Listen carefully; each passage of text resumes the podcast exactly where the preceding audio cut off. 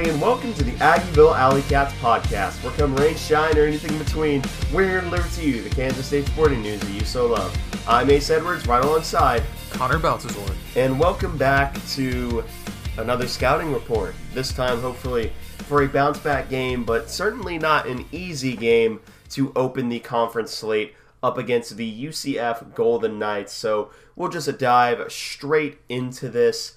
I believe I covered defense last time, so I can get offense this time.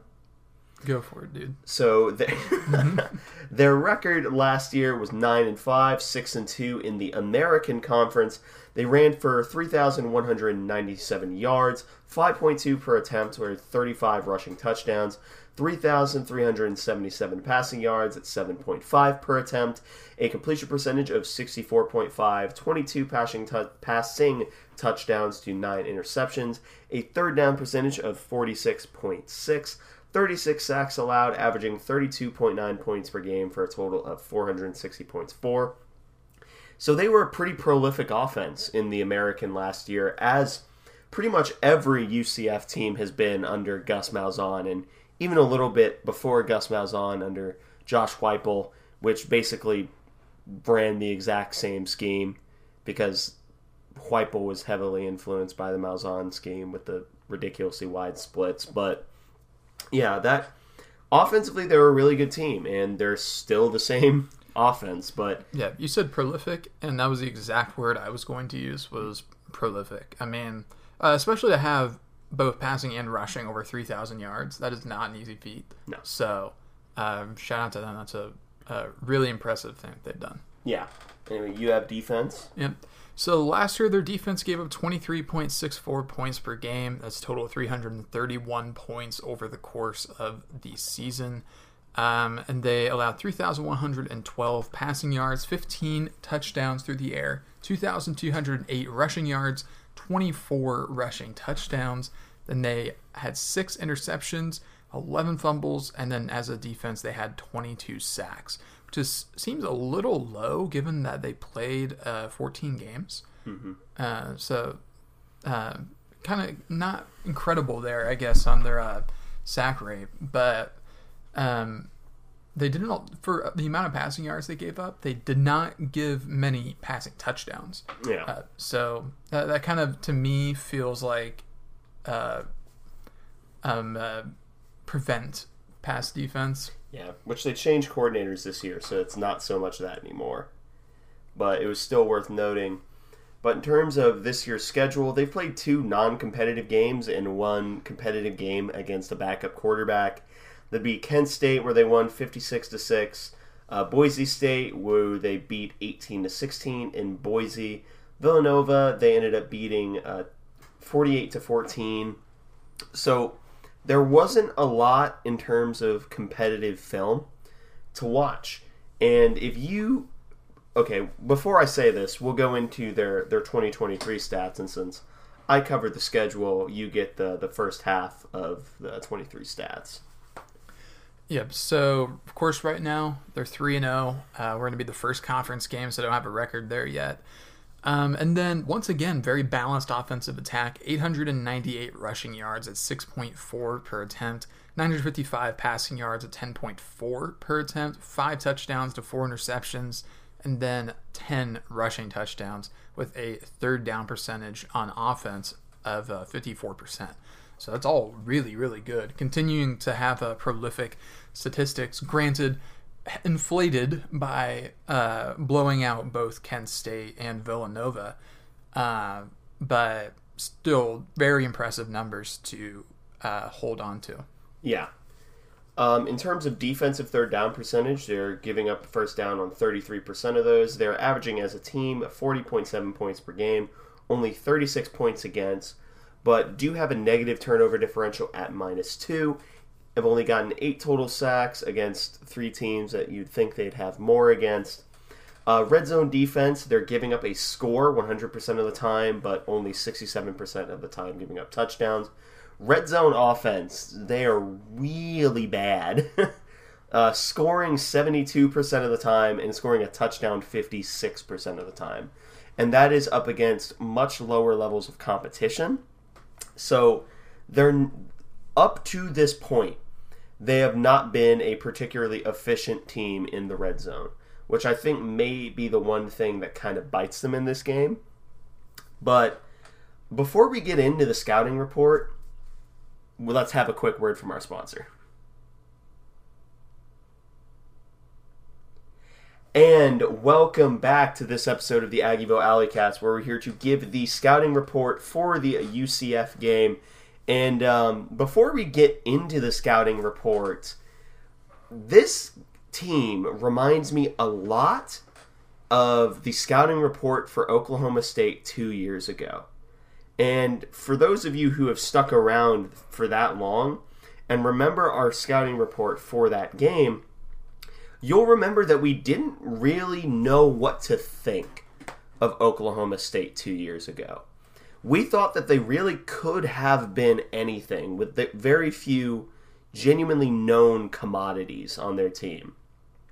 Now, I don't think it's the same, but having watched the film of their games, I we still don't really know how good this UCF team is.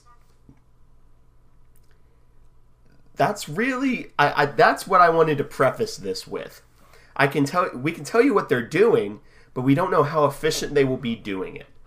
With that said, Connor, you have the offensive portions all the way to the running game. Yep.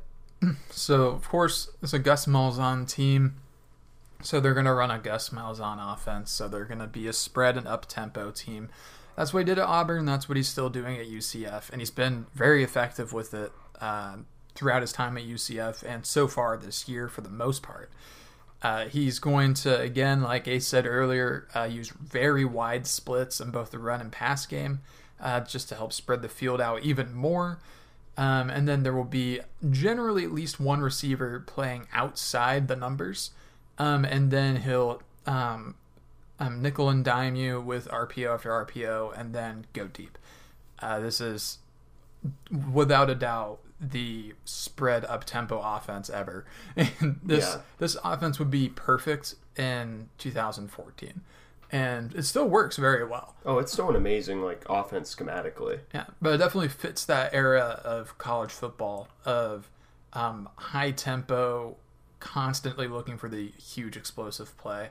Uh, whereas it feels like things are maybe died down a little from the turbo era. Yeah. Um, but uh, this offense does have some callbacks to it. Uh, but when it comes to play calling, even though we did talk a lot about uh, explosive plays, um, they do run the ball um, a significant amount more than they pass it. Their split is 59% rushing, 41% passing. Uh, and they've also started breaking out a wildcat package near the goal line, uh, just so that way they don't have to run from their normal set. And also, it's just kind of looking for uh, different ways to try and score given the lack of success that they've had in the red zone, actually getting into the end zone. Uh, and the running game, they're a fairly multiple offense. Uh, they do like inside zone, but they do have some GT counter and uh, tosses as well. Uh, so a, a nice blend of uh, various different uh, rushing styles. So they, they they like to mix things up. Um, play action, they run a lot of play action. 46% of their dropbacks are play action. Uh, and they like screens too. 12.4% of the time they are throwing a screen on a dropback.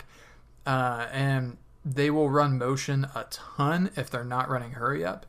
Uh, so pretty much if they're in hurry up, uh, there's not going to be motion. Yeah. Uh, if there's no uh, hurry up, then uh, you're going to see motion pretty much every single time. Yeah. I in a lot of ways, the offense, if you're a classic Big 12 fan, it's very reminiscent of the Baylor offenses of uh, 2012 to like 2015, 2016 in that era. Um, except for without the usage of an H back, a lot of times they tend to use traditional, more like wing tight ends. That's neither here nor there. But getting into the specific players, we always start with the man under center. And because of the injury to John Rhys Plumlee, who I've been pronouncing his name wrong for three years, um, it will be number nine, Timmy McClain, taking over the lefty transfer from USF. In terms of grades, this year he has a 92.2 offensive grade, 92 in the passing game, and a 71.7 in the running game. He's first and first and foremost, he's left-handed. So Connor, you can feel seen.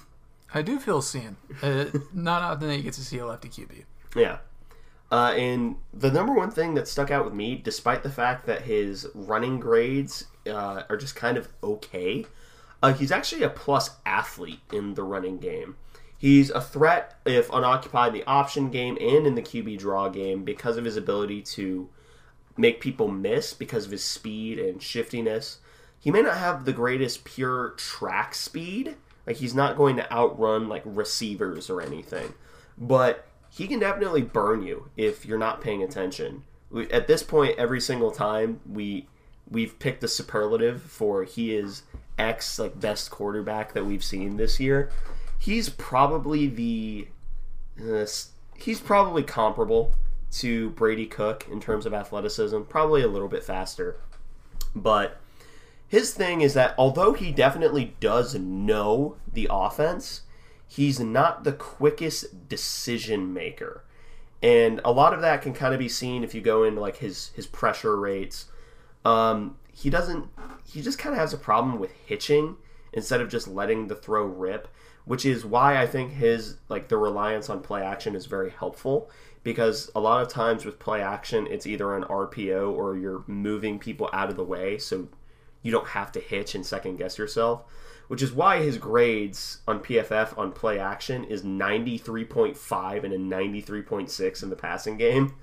So you could argue he's a, you know, he's pretty good on a, in the passing game, but also just generally his time to throw is pretty slow at uh, a 3.4 seconds per play. But yeah, his biggest drawback though is his limited arm strength. And I'm not saying that like he can't throw deep because you can have a weak-armed quarterback who can still occasionally throw deep. That's actually way more common and it's a pretty common misconception that you have to have a strong arm to go deep. You don't. Um, it's all about like how much you can drive the ball because in terms of deep passing, he's completing 50% of his deep passes and uh, 57% of his medium passes, but he just doesn't have that arm strength to like drive the ball in there. He's decent at lofting it up and letting the receivers run under it, but he's not going to make those ridiculous like pinhole mailbox throws deep. Just because that he doesn't have the arm strength to do it. But in terms of just pure attempts, he's pretty much a short passer, which you would guess because, you know, RPOs. Uh, 15% short left, 12% short center, and then 18% short right. But other than that, he's he's not a bad quarterback. Again, he's solid. I wouldn't say he's better than Plumlee. I would actually say that it's not close. Uh, Plumlee clears pretty easily, but McClain is far from a bad quarterback, especially in this offense, which kind of prioritizes you know, make your decision, make it quickly, and then let your receivers do what they do. Uh, Connor, do you have any any last thoughts on Timmy McClain before we move on to the running backs? Um, you nailed most of it, but yeah, he's um, as a deep ball thrower, he's relying a lot on his receivers to make it happen after the catch, which I think is difficult to glean from the uh, stats alone. Yeah. Uh, because if you just look at a box score, you see that he had like 300 yards, over 300 yards passing against Villanova. But if you go beyond that, you will see that a lot of that was run after catch from his wide receivers, which is a whole separate issue in of itself. But uh, we can, he in theory, knock on wood, is not a good deep ball thrower and should not uh, be as effective um, over the top as Brady Cook was. Uh, but again, a lot of that depends on uh, our timing because if he gets the ball out at just the right time uh, and we aren't ready to defend, then they could complete some over the top. Yeah. Just maybe the completion points a little earlier. Yep. But anyway, you have the two running backs, R.J. Harvey and Johnny Richardson. Yep. So starting with Harvey, Uh, he wears number seven. He has a really nice uh, hip sink uh, when he starts his jump cuts. Uh, so his cuts are very drastic and quick, uh, just because he's able to uh, um, keep his hips low. Um, and then he also has solid vision. He won't run himself into bad angles. Um, he does have a tendency to slow play um, sometimes, thinking he's Le'Veon Bell, I guess, and he, he is not. Uh, he's not bad, but he's not Le'Veon Bell. And then uh, a faster defense could potentially take advantage of this if they're able to time uh, some run blitzes properly and get after him a little bit more. Uh, if you sit back and wait for him, then you're just playing to him exactly what you want, and or exactly what he wants. So because he, he's reading your leverage. yeah, so you'll when he's in the game, the idea should be to get after him quickly, uh, as long as you don't over pursue, because that also plays into his hands. And we saw Texas Tech use that against us last year, uh, with us uh, going way too fast in the run game. Yeah. But pretty much, we need to find a Goldilocks zone with him. We can't go too fast, and we definitely can't go too slow with him. If we at just the right speed, then we should be able to um, handle him. Yeah. Uh, you want to touch on his grades? Uh, yeah. Um, this year, uh, he's got a 78.7 uh, overall on PFF. Uh, his pass game is 74. Uh, and his pass block is actually fantastic. Uh, he's got an 83 pass blocking grade, uh, which is a little unusual. Uh, and then his running uh, grade is an 81. The only really negative part is his run block grade, which he's a running back, so I don't really care about his run block grade. Yeah. So, uh, by all accounts, he's a pretty solid running back. Uh, there's there's not a lot to uh, really deny there, but he uh, um, generally is running to the outside more often than not. Uh, he's uh, kind of got it. I don't know if I'd quite call it outside zone, but he is definitely getting to the outside um, and going uh, beyond the tackles more often than not. UCF does like toss plays, uh, but he's got um, three of his four touchdowns uh, going off of the defensive ends. So uh, we'll want to contain him on the outside, and he's got he's broken off a couple of pretty long runs as well. Uh, up the middle, he is less effective. Um, he's not necessarily bad, but he's definitely more dangerous going to the outside, averaging eight yards per carry, uh, going at the defen- um, going off of uh, tight ends. So, uh, just got to keep that in mind defensively. Yep. Then you have his running mate, who's also an undersized running back. Uh, BJ Harvey's 5'8". His running mate's 5'7". Yeah. Uh, so um, here we got Richardson. Uh, his uh, speed and acceleration, top tier. Um, he is all go all the time, uh, but he has negative vision. Um, so that does not work in his favor whatsoever. Uh, especially given that he he accelerates quickly um, and has great speed, which is awesome. But he is committing pretty early to a direction that he's going, and so he could run himself into trouble pretty easily. Uh, and uh, that's uh, not exactly what you want from one of your running backs. Uh, but um, other than that, uh, his offensive grades is just under 79, offensive grade at 78.9, 73.1 the pass game, pass blocking grade's pretty bad. Uh, his run uh, his running game is uh, at a 78.2, and his run block is just a little below average at 57. So uh, nothing absolutely crazy, but again, he's a running back. I'm an undersized one at that, so I'm not super worried about what his uh, uh, deal is. Um, but yeah, overall, he's averaging 6.1 yards uh, per attempt, uh, per rushing attempt. Uh, he runs best off of the left guard. Um, only three attempts there, but he averages nearly 12 yards a carry. They have him mostly going either off of the right end or uh, going uh, middle right. Uh, that's where they have him going the most. Uh, he's pretty effective um, going middle right, right end not so much. Uh, only 2.9 yards per carry off of the right end. But regardless, uh, it seems like their focus is to get him rushing to the right. It seems that that's where he's more effective. Other than he is fairly solid off the left end, but again, kind of small sample size. Yeah. So that's the running backs. Their receivers are a little. They all kind of, excuse me, all kind of blend together. Uh, it's number two, Kobe Hudson. Number one, Javon Baker. And then number three, Xavier Townsend.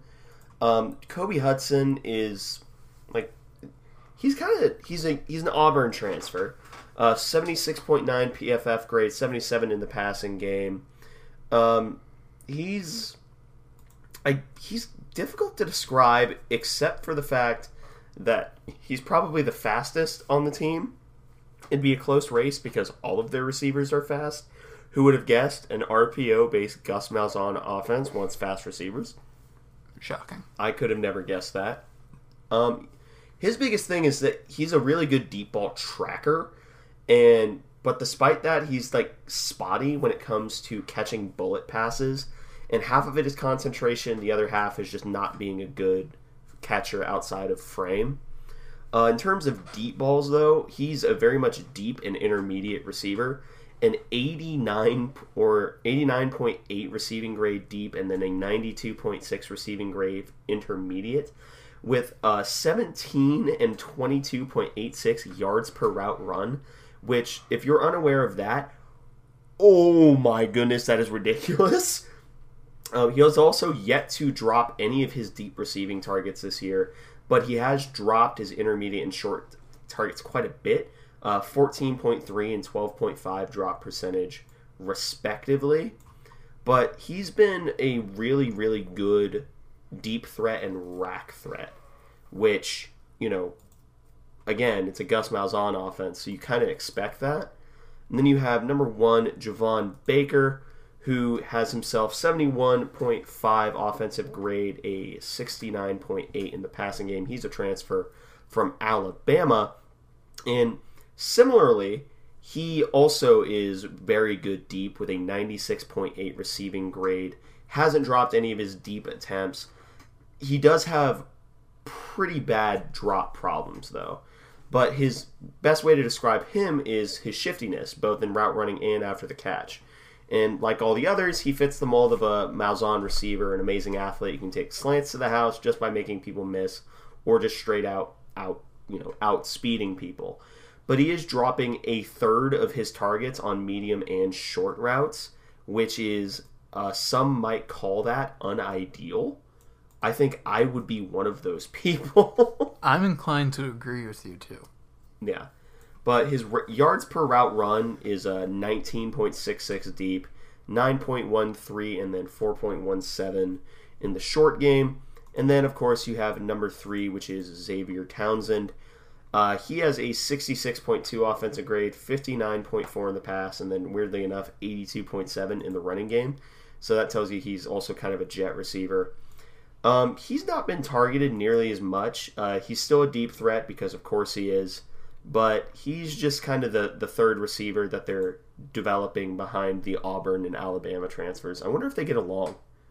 The Auburn and Alabama transfers. Yeah, I guess that's. I didn't even think about that, but yeah, I, I wonder if they get along. Anyway, um, the receivers, all amazing athletes. All of them can take a slant or a go to the house if you let them. So it's going to be another big test for the secondary. Are they as athletic as Mizzou's receivers? No. I don't think they're as good either in terms of hands. But they're not out of the same stratosphere. And because the tight ends are super boring, I'll also give you the uh, left side of the offensive line up to the center as well. Yeah. I mean, I don't even know if it's worth mentioning uh, much regarding the tight ends. I mean, number 82, Alec Holler, uh, is one of the tight ends, and he uh, um, has been at UCF for five years. Uh, his um, offensive grades is sixty four point two. Uh, his passing grade is below average, fifty eight point six. Pass block is just above average at sixty one point five, and he's a solid run blocker at sixty eight. Uh, and he's like 6'3", 230, so a little undersized for a tight end. Uh, that's that's really about it, honestly. And I listed the wrong tight end second. Yeah. So uh, uh, Randy Pittman Jr. is the uh, the other one, or we, we which one's the correct one? Randy Pittman. Okay. Randy Pittman Jr. is the second tight end. Uh, first year UCF, uh, 64.1 grade on offense, passing game grade 56.9. His pass block is actually quite good at 73.9, and his run block is also pretty good at 73. So, again, not a ton uh, to really write home about here. Uh, he it is just kind of doing his thing, I guess. Yeah. I, I'm not really even seeing where he has uh, receptions. Yeah, he, he he's playing. I guess. Yeah. that's the best way to describe him. Yeah, so he's fine. But that takes us to the offensive line and their left tackle, uh, Tylan Grable, uh, is a huge player, 6'7", 290 pounds. Uh, really, really big guy. Uh, he started his career at Jacksonville State uh, and was a, uh two-year starter there. And then he moved to uh, um, UCF, and he um, has continued his pace from before. Uh, this year's his best graded year so far overall, 63.4 uh, overall in offense. His pass block up at an 87.9, uh, and his run block uh, 67.7. So above average run block and a very good pass blocker. Um, that's exactly what you want out of a left tackle. Uh, he's technically sound. Uh, he bases his game on getting his hands on you first. Uh, he's not uh, the type to wait for a rush to develop. Uh, and given that he wants to get his hands on you first, uh, you may want to attack that area uh, and try and uh, kind of mess up his routine when it comes to blocking. Because if you can mess up an offensive lineman's routine, if they're not an elite offensive lineman or even just a very good one, then you can at least sometimes catch them off guard and uh, maybe get a good pass rush or uh, good uh, run stop out of it. Yeah, and I think that that's I think that's fair. And then you have his uh, running mate, number fifty-four, Bula Schmidt. Yeah, Bula Schmidt, a little undersized, uh, six foot one, two ninety four. Uh, not as big as you would expect for an offensive guard. Uh, he spent four years at Fresno State, uh, playing some in 2019 and 20, uh, and then being a starter in 2021 and 22. Uh, never really had a great year um, at Fresno State. Uh, his last year was fine at a 62.6 overall grade. This year, he's not been fantastic, according to PFF. A 54.2 on offense, a 66.7 pass block, and a 53 run blocking grade.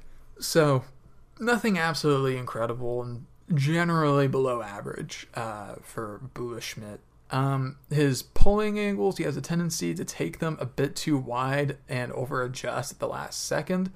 Uh, UCF likes to run GT counter, so he does pull. Uh, and so a lot of times he finds himself working just outside his gap, but he gets uh, in the way just enough to inconvenience the defender. Uh, and all, despite everything else about him, he is not slow, uh, which he is undersized, so he does add a little bit of a speed factor. And uh, given his uh, shortcomings uh, elsewhere, then uh, he definitely does need something on his side, and in this case, that's speed. Yeah. And then of course you have the the man in the middle here. Yeah, that center they have Drake Metcalf. He's about the same size um, as uh, Bula Schmidt, six foot two, two ninety two, uh, and he wears number sixty, which is kind of a weird center number. That's a little unrelated, I guess. but- Normally they're in the fifties. Yeah. yeah, I, I don't really love sixty as a number at all for a jersey. I don't know what it is. It just doesn't seem right. But Technically, this is an old friend alert too. um, oh, what do you know? Yeah, he uh, started at Stanford. I had no idea, and he uh, yeah, played two years at Stanford, uh, and then transferred to UCF. And uh, so far this year, he's logged 172 snaps. Uh, but this also so far has been his best season. Uh, 67.9 grade on offense. Uh, with an 85.3 pass blocking grade, uh, which is pretty impressive given that he's undersized and likely facing nose tackles more often than not. And then a 66.1 in the run blocking department. Uh, so he's not really a mauler, um, and he does not love nose tackles either. Despite that, he's still putting up a solid pass block grade. I'm not really sure how he's doing that. Well- but uh, he's got enough functional strength uh, to not give up a horrible amount of ground. He's just not pushing nose tackles anywhere. which to be fair, you're not expecting many centers to do that in the first place. No. You just kind of have to cross your fingers and hope that they don't get exploded. Yeah, you have, and he, he does have a, to hope they yeah. survive. Yeah, and he does a pretty good job of surviving in pass rush uh, against the pass rush, uh, which is about all you can ask for from your center sometimes. Yep. Moving on to the right side of the line, it's led by Lokahi Paole. I'm going to guess, or Paole. I'm going to guess that's how that's said. Uh, he's a 6'4", 305 pound guard. He's a five year player at UCF, a 66.9 offensive grade, 58.6 pass block, and then 69.4 run block. The pass blocking grade is actually way down from last year. He had an 85.1 last year. Um, there are a few plays where he's just getting straight bullied by a blitzing linebacker. He got blown back like five or six yards by a blitzing linebacker against Villanova. Uh, um, so needless to say, his anchor isn't necessarily the best, and he has issues keeping himself balanced when he's immediately confronted with a punch. But if you give him his second to sort of, you know, set up himself, he's gonna he's not gonna do you any wrong. He's a solid enough guard in that way. But then again, that's most offensive linemen if you give them a second. Um, and then you have their right tackle, Marcellus Marshall, number 72, a 6'5, 310 pound tackle. He's what I would describe as a good, not great tackle, and that's kind of how PFF grades him out. Uh, he spent three years at Kent State before coming to UCF. A 68.9 offensive grade, 81 pass block, 70.7 run blocking grade this year. Weirdly, he's a better pass blocker, both in finesse and power, than a run blocker, which is not what you really expect from a right tackle. You expect that to be a more of a left tackle trait, but you know, here we are. So if I had to give their offensive line a grading, I would say they're solid to slightly above average. There's no one weakness to their offensive line. But that being said, I don't think they're this amazingly cohesive unit. Um, but that wraps up the offensive side of the ball. Now we can move into the defensive side of the ball under a new defensive coordinator. They uh, they've actually made a few changes from last year, and uh, the first one is uh, well, Connor, you you can see it, and you know that I'm happy to to see it. Yeah, so they do not run a three-three-five. Uh, so Ace is very happy. Um, I imagine the coaches aren't very happy because that means they have to um, prep for a different look. Uh, but instead, they run an offense that I personally have not encountered, or defense, I mean, that I've not encountered, uh, and that's a two-four-five. Uh, I've, I'm sure Ace is familiar with it. I'm not. I, I I've never heard of a two-four-five until we started previewing uh, UCF. Uh, they run two interior defensive linemen, um, two, and that's that's their whole defensive line. Then you get to the linebacker um, level. Two of their guys are edge players, but they're more linebackers, or they're closer to linebackers. They're kind of like a a three four. Yeah, they're like a three four outside linebacker, I guess. Uh, um, and then they get two off ball linebackers and then five defensive backs, uh, just kind of a normal level. Uh, so, um, interesting look. I'm not sure functionally how much different it will look um, in practice. Functionally, it's a two four. It's a four two five. Yeah. The, it it's a small distinction because the edge players drop out more often into coverage in a two four five than a four two five, but they still play from four man surfaces. Yeah. So it's not going to look different, even though the principles are different. Yeah. And they're doing different things that we may not be used to. Uh, but in terms of coverages, speaking of, uh, they're to run about everything, which is a bit of a cop out answer, but some teams do just do that. Yeah. Uh, they do like to rotate their safeties um, into a cover three from a two high shell. Um, and then they run a lot of man coverage, which, fine. Yeah, you, you you'll see a lot of like cover one, a lot of cover one buzz or cover one hole, depending on how you want to feel about it that day. A lot of cover five, which is just cover two man. Then of course you have some cover three as well. They run just about everything, but they seem to really base out of like safety rotation uh, defenses, which is your cover ones, cover threes, stuff like that. But now we can move on to the their interior defensive line. uh, led by the first player, Lee Hunter, number two, 6'4", 320 pound guy. Um, he's really good. Uh, actually, quite impressive to me. Uh, he has an 86.3 defensive grade, 90.2 run run defense. Excuse me. 70.8 tackling, 72.5 pass rush.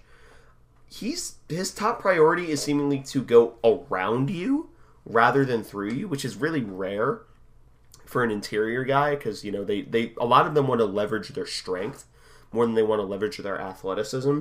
In fact, the only person that I can think of like in the NFL who's able to do that consistently is like Dexter Lawrence with the Giants.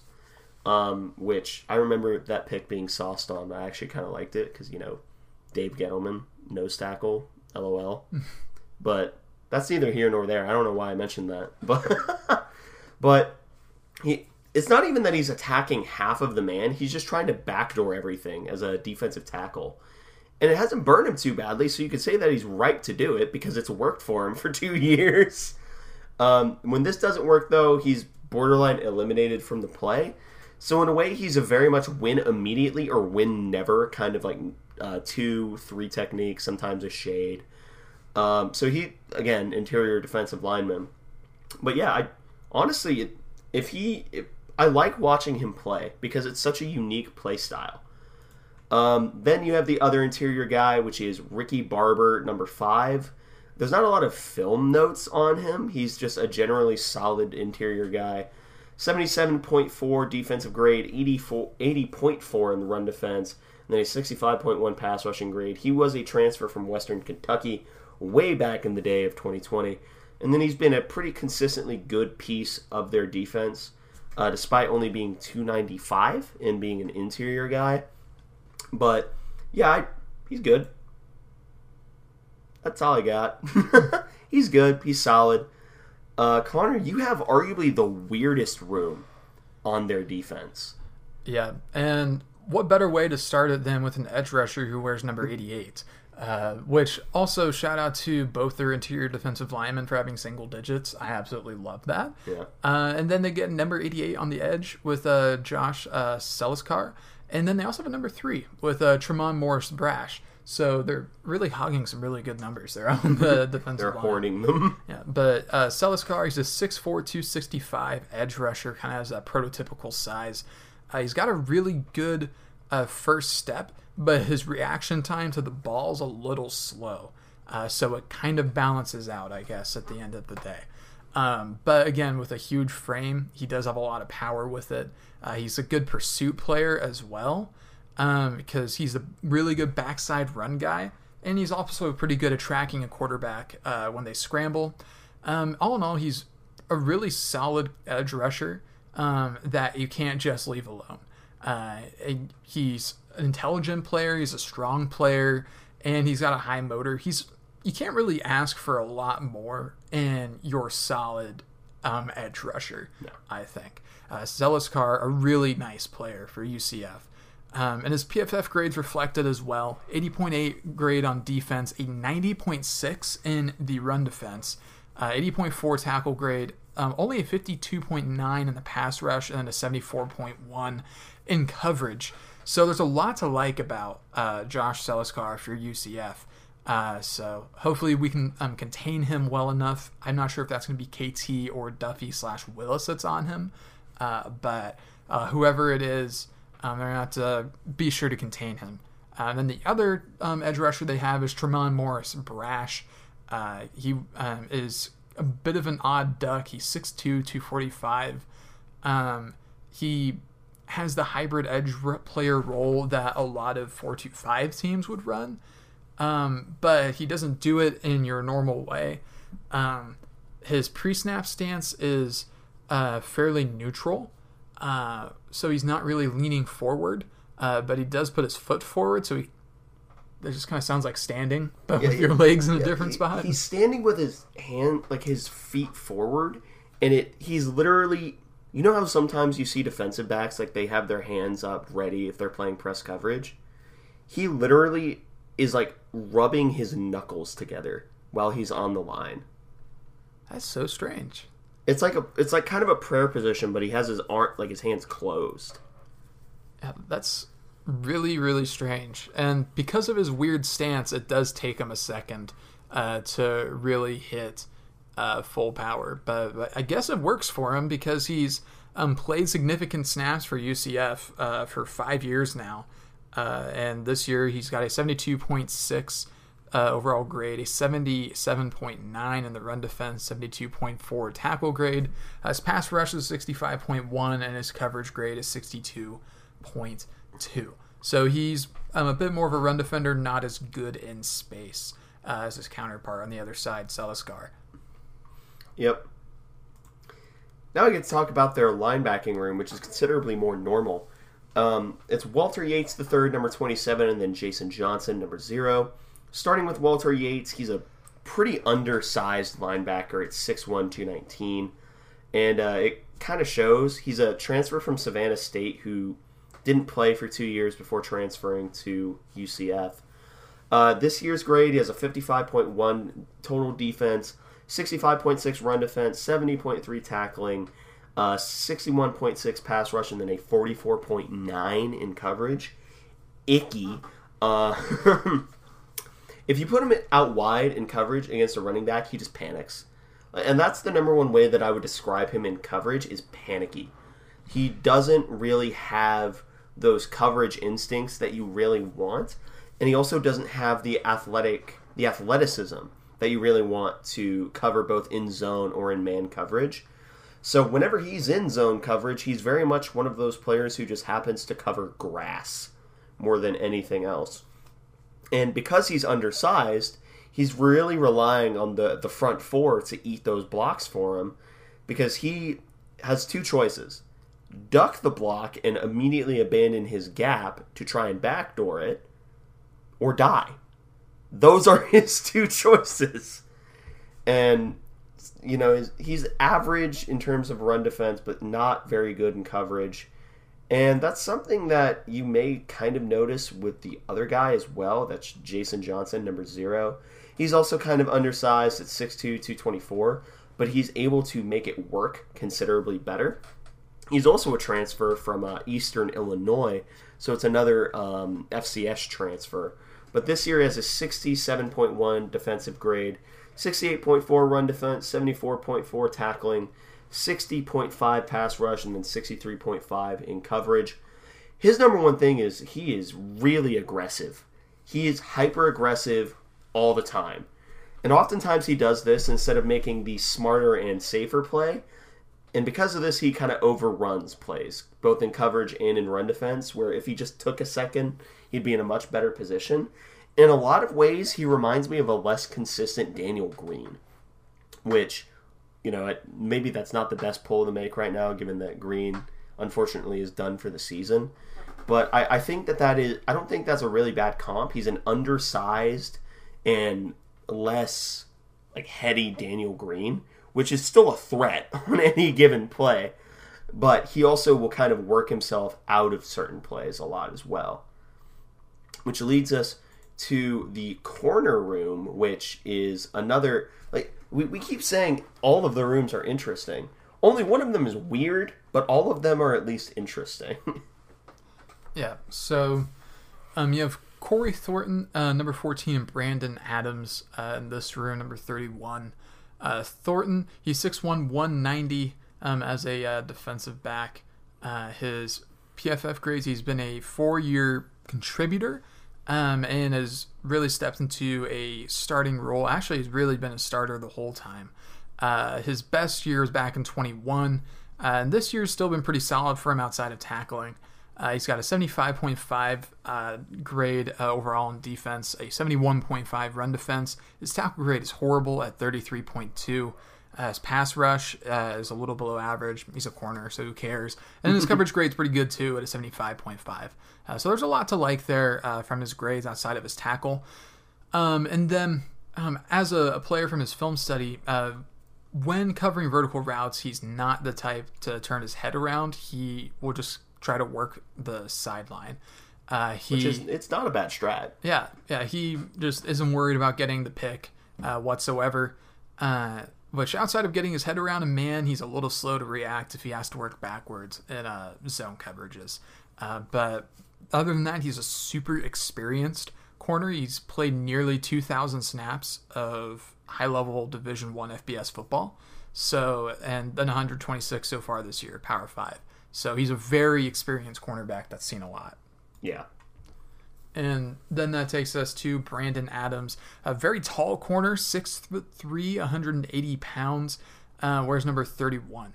Uh, he's entering his third year, uh, and he uh, played fairly significant snaps uh, in his first two years at UCF. And now in year three, uh, he's got a 73 grade, a 71.9 run defense, 38.8 tackle, 62.9 pass rush, and a 70 in pass coverage. So both their corners, at least according to PFF, do not tackle very well. Um, and then he does have some moments where he looks like he's kind of just kind of jogging to a zone landmark. Uh, but beyond that, he's a fairly solid corner. Uh, his coverage grade is solid. Uh, they've sent him on one pass rush and apparently it went okay. Uh, his run defense is solid and overall is graded as a solid player. Uh, he's got good size, even though he's a little stiff. Yep. Now their safety room, which consists of number 21 Nakai Martinez, number 9 Jerry Wilson, and number 10 Quadric Bullard. Starting with Martinez, he's a 5'11, 170 guy, which is, you know, undersized for a safety. But he's. This is another case where I don't necessarily agree with uh, the PFF grades. Uh, he's lined up just about everywhere between the box and free safety. He has two snaps on the defensive line, which is very funny. I don't remember seeing those, but it's still really funny. Uh, he has a 62.1 run uh, total defensive grade, 65 run defense, 49.8 tackling, 54.2 pass rush, and then a 60.9 in coverage. Uh, I I don't necessarily agree with that.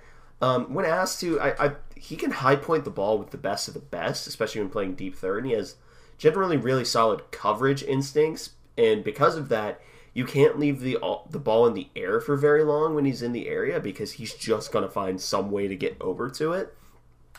And because of his side, not just because of his size, but that is a factor. He's not great in run support just because he's not really great at finding those angles to get to the the proper run defense lane. So I, he's generally a solid safety that I think honestly may be a little underrated by PFF. Uh, and then you have Wilson, who is number nine. He is considerably larger at 6'3", 219. So he is the size of their linebackers, but playing safety. And he is a transfer from East Carolina, so transferring, well, I guess up technically now because they're Power 5. But uh, UCF is, not East Carolina. He has a 56.8 defensive grade, 51.6 run defense, 73.5 tackling, 55.9 pass rush, and 59.8 in coverage. He's very much a box safety. He's plus tackler, good in hook zones. That's his game. he's solid, and you can tell by the size that he's bordering on just a third linebacker, but he has the athleticism to justify his existence as a safety as well. Uh, Bullard was the guy I had the least to say. He's six foot, 170. Uh, four year player at UCF. Uh, 59 defensive grade, 66.7 run defense, 63.7 tackling, 56.3 pass rush, and then the same grade, 56.3 in coverage. He's their slot defender, much more their slot player, so kind of think him as like a nickel corner. He's just a guy. That's how I describe him. He's just a guy. But that is the scouting report regarding the UCF film study. Now we have to talk about the storylines going into the game for K State. And the first and foremost one that is on just about everyone's mind is uh, Will was described as questionable by Klieman for the game this week. So, top question is Will healthy enough to start? And if not, how does Avery fare in his first start? And this is one of the questions that we can't really answer the first one, but we can try to answer the second one. yeah. I mean, obviously, we don't know with Will. If I had to guess, I bet he's going to try and get it out. I'd be shocked if he didn't. Yeah. Um, but otherwise, how would Avery fare in his first start? Um, that's a tough question because again, he's very young, but he's an objectively much better situation to make his first career start as a true freshman than Will was. Um, he's got a lot of weapons around him, uh, both in the backfield and at receiver and tight end. Uh, I think that Avery could actually have a pretty good uh, first career start uh, against UCF, uh, especially given uh, what seems to be a willingness from Coach Klieman to um, really just turn him loose and not really have guardrails on for that first start. Uh, which that, that level of confidence and also him uh, fully usurping uh, Jake Rubley at this point. Uh, as, technically, he said that Rubley was taking some of the first team reps too. Yes, he did, but he said that after he said that Avery Johnson was going to start. Yeah. if Avery or if uh, Will couldn't play. So I, I think that says more than enough about their faith in Avery. Yeah, I. The number one difference between. Uh, l- let me clarify something. I'm not a fan. I'm not a fan of starting true freshmen because I think nine times out of ten you're asking for trouble whenever you're starting a true freshman. However, I think that Avery is surprisingly poised in that regard, and like for a true freshman his age, he already looks bored. Like in the games that he's played, even against SEC competition against MU, he looked bored. He looked like it was just another day to him. So I think that poise, the number one fear that you have with true freshmen is that they're gonna get scared, that they're gonna try and do too much and do like be too fast, basically. I don't think that's the primary concern with Avery. So obviously he's not going to have the same mastery of the offense that Will does it took Will three years to get a mastery of the offense. Granted, with a different offensive coordinator, but I don't think it will be a disaster class if Avery starts. I wouldn't expect him to, you know, throw for 350 or anything, but I would say that this game is more than winnable if Avery is the starting quarterback. No, completely agree. But that can take us to the next story um, which considers another injured player, uh, which of course is Daniel Green, who will miss the rest of the season uh, with a um, upper body injury, torn pec. Uh, so with Jake Clifton injured um, as well, um, although he is coming back um, for the Oklahoma State game, I believe, uh, he um, won't be available uh, for this game. So that leaves true freshman Austin Romaine uh, as the next man up in the middle linebacker room. So can Austin Romaine step up? If you would have told me that Austin Romaine would have been the starting linebacker against the UCF in the summer, I I really would not have been a very happy camper. but that being said, Austin Romaine has been a massive surprise. He's been a massively pleasant surprise as well, and that's why he's shot up the depth chart so much. Uh, I I was comforted knowing that uh, although Austin Moore would be the starting Mike linebacker, Austin Moore, the other Austin that's a linebacker at Kansas State University, that is from a uh, Midwestern Kansas slash Missouri town. Uh, but I, I, it was comforting to hear that Moore would be the one doing a lot of the signaling, which I, you know, that makes a lot of sense.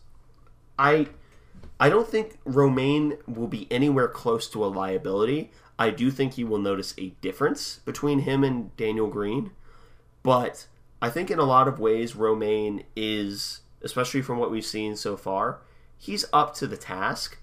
I just wouldn't expect him to be this this world. I don't expect him to be like an all Big 12 linebacker. I would expect him to at this stage in his career be at least average. Yeah, which, uh, yeah, you you said it well. I think um, if you told me over the summer Austin Romaine was going to uh, play against UCF, I would have assumed that tragedy struck and that uh, like all of our linebackers like uh, broke all of their legs or something. Uh, but no, Austin Romaine, he has far surpassed our expectations uh, as a um, player already. So I, I, think he's probably the early contender for um, Alley Cat whiff of the year. Um, when Uh, it comes to recruiting. I think it might be Romaine with how just how much he's playing. Yeah. Uh, but Fabris is a very close second. Um, We got two whiffs this year. and two pretty bad misses, but Romaine, I, I think that he can step up and do what he needs to do, like you said, without being very flashy. So I, I'm not, I, I am worried, but not as much as I would have been if this happened before the first game. Yeah. Next question. With Treshaun Ward also being listed as doubtful, according to Klieman, is DJ Giddens ready for the workhorse load that he probably will have to take as a running back, given that the backs behind him are allegedly LeJames White, uh, Jordan Schippers, and then Tony Frias? I think, personally, in my heart of hearts, maybe this is mega copium. Uh, I think Joe Jackson can work his way into that rotation, and I think he would be pretty high in that rotation. Uh, do I have a big reason to justify that? Not really, other than he was the first guy to take garbage time reps against SEMO. But uh, that's neither here nor there. The question's about DJ. Yeah, um, I think um, that he could be, but a lot of that is going to come down to uh, the offensive line because DJ, outside of the first game, has not really had an excellent running performance. Um, the last two games have been kind of okay for DJ, um, so I'm a little worried in that regard. Um, but again, some of that is out of his control. I think. Yeah. That's all I got. I, I think he, I think he's capable of shou- shouldering the workload. Like uh, as from a purely physical standpoint, I think he has the build to be a bell cow running back. I think he has the build to be a bell cow NFL running back. But uh, I, I would expect him to get spelled. I don't know, maybe ten percent of the snaps on the day, maybe twenty, depending on how much he needs it. But I think he can handle it. Yep. So that moves us into the next question, which is can the defense play a complete game after some pretty spotty play last week? I hope so. Um, because a lot of the game last week was marked by inconsistency, except for in one area where the only consistency was bad. I think that the UCF offense brings a lot of unique challenges because of how often they're going to run uh, hurry up offenses, how wide their splits are going to be. But I don't think that it's an impossible challenge, and I think after last week, I, I think sometimes losses can serve as wake up calls, and I don't think that this is a team that is going to wilt after a loss because if they were, we wouldn't have won the Big 12 championship last year after what I think is objectively still a worse loss, even though Tulane was still a very good team. Uh, it was a home game, but I I think that they play a complete game. I don't think it's a perfect game, but I think it is at least a consistent one. Yeah, I think I'm with you uh, on that. I'm I, I have some things that I am wondering about, uh, but I think they apply maybe more to the next question. Yeah. Which that next question was Do the communication issues in the secondary get resolved? And Klieman also said adjustments will be made, smiled, and then refuses to elaborate. So, first question Does the communication get resolved? Second, what do you think the defensive secondary adjustments will be? Um, I would be shocked if we don't see major improvement on communication, um, because in the past that's never really been an issue, uh, as far as I can remember. So I, it's a little shocking that it was as much of an issue as it was. Um, but adjustments being made, um, it could be anything uh, from as minor to simplifying um, their coverage pass offs to it could be something as drastic as uh, reshuffling um, at safety, like maybe putting VJ down closer to the line instead, uh, just because he did show um, at a few times that he was fairly adept uh, in uh, coverage um, up close to the line. He um, had a nice pass breakup with Luther Burden at one point. So there is a possibility of that, and just leave Sigle to play center field and go play in outer space or something like that. but um, he does still bring a lot of value as a run stopper. So I'm interested to see how they change it. But there's, yeah, it could be something pretty small, but it could be something pretty drastic. Uh, if we start basing quarters, I may just leave the stadium. I may just walk out. I would be really disappointed if we did that. Uh, I I got very sick of that um, during Bill Snyder 2.0. Uh, just constantly giving up passing yards, uh, just free uh, free release every single play. I got pretty sick of that. So if we if we start doing that, I'm gonna be just sick. if I had to guess what they were, and I I have no insider information on this, I would almost. I'm not going to say I'm going to guarantee that I'd be wrong here, but just because of the vir- by virtue of how many different options there are, if I had to guess, we may start um, running the more traditional three-three-five cover three from the three high, and that's where you have instead of having your one of your safeties uh, come down to play like a more like hook zone, you literally just drop your three safeties into deep zones, then have your down corners play like normal hook zones, like it's a cover two. That would be my guess because the number one problem was landmarks to the sidelines with the safeties. So they may just tell them, hey, divide into deep thirds as safeties instead of relying on uh, the corners backing off. I'm probably wrong. but yeah, anyway, last question belongs to you. Yep. So Christian Duffy is finally back on the depth chart. Yay. Klieman has said that he expects him to play anywhere from 20 to I think he said 35 snaps uh, at one point. Uh, so do you think he plays more than that projected range? Not by much. I think they're going to try and ease him in. Um, so I, I'm assuming that K State's offense gets like maybe 60 to 65 snaps. I'd project Duffy to play like half of them. Yeah, I think that you're probably right. If I, I honestly would, depending on how the game goes, maybe think he plays on the lower end of that spectrum. Uh, but it's it's tough to say really because we don't really know where he is because mm-hmm. uh, it has been a slow move back to playing. So you and I had the same reaction. It was like uh, the question will be conditioning, but Coach True is working with him on that. You and I both just went, "Oh no." yeah, but I, I, I think he probably stays within that range, maybe even on the lower end. Yeah. So now we can talk about projected offensive and defensive MVPs. I'll go first. My offensive MVP will be DJ Giddens, and my defensive MVP will be Jacob Parrish. DJ Giddens because I I don't trust their linebackers in run defense, and I think that they're going to play themselves out of position a lot. And that is the one place you don't want to be against DJ Giddens just because of his contact balance you cannot afford to take bad angles against him. And then defensively, Jacob Parrish, uh, honorable mention goes to Will Lee. You could honestly just say the outside corners uh, because they're going to be playing ridiculously wide splits, leaving those corners out on islands. And while I adore Will Lee as you know a coverage player, I think Jacob Parrish. I just think that they'll avoid going vertical against Will Lee um, I think Jacob Parrish has the more lateral athleticism to where he'll be able to get in quickly on those slants, kind of like he did last week. There were a few times where he got there pretty quick against slants last week. But who are your picks, Connor? Uh, on offense, if he starts, I'm saying Avery Johnson. Uh, if he does not start, I'm going to say Keagan Johnson.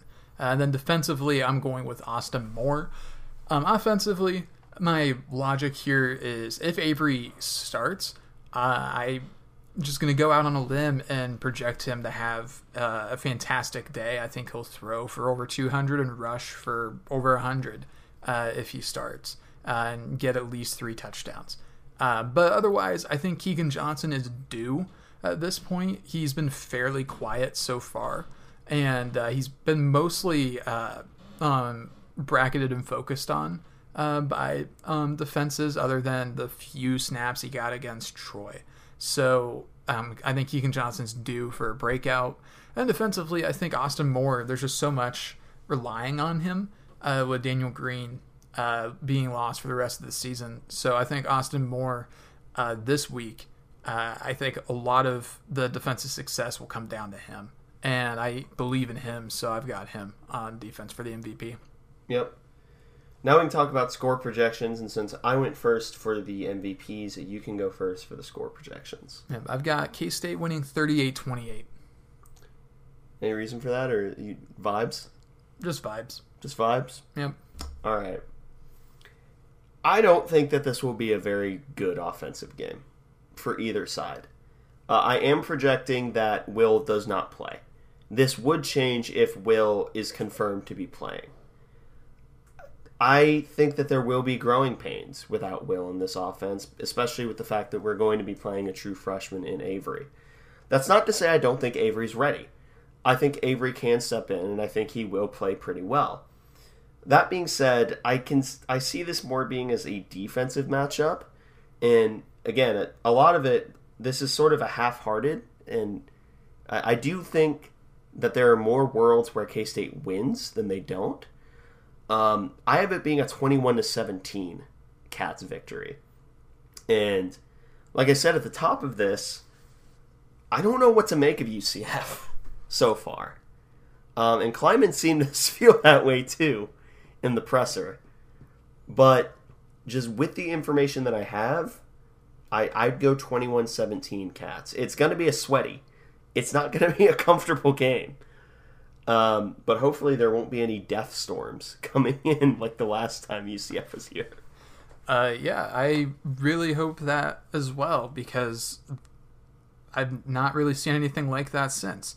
Uh, as of right now, it's not projected to rain uh, on a, a Saturday.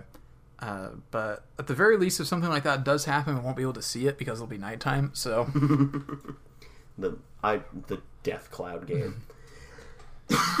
anyway, do you have any final notes? I do not. All right.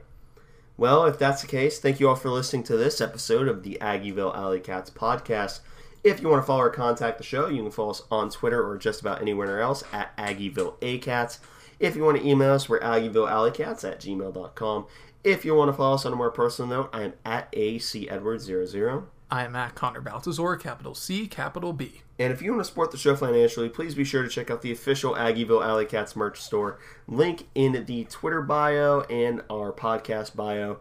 But most importantly, thank you all for listening to this episode of the Aggieville Alley Cats podcast. Where come rain, shine, or anything in between, we're here to deliver to you the Kansas State sporting news that you so love. Stay safe, Alley Cats.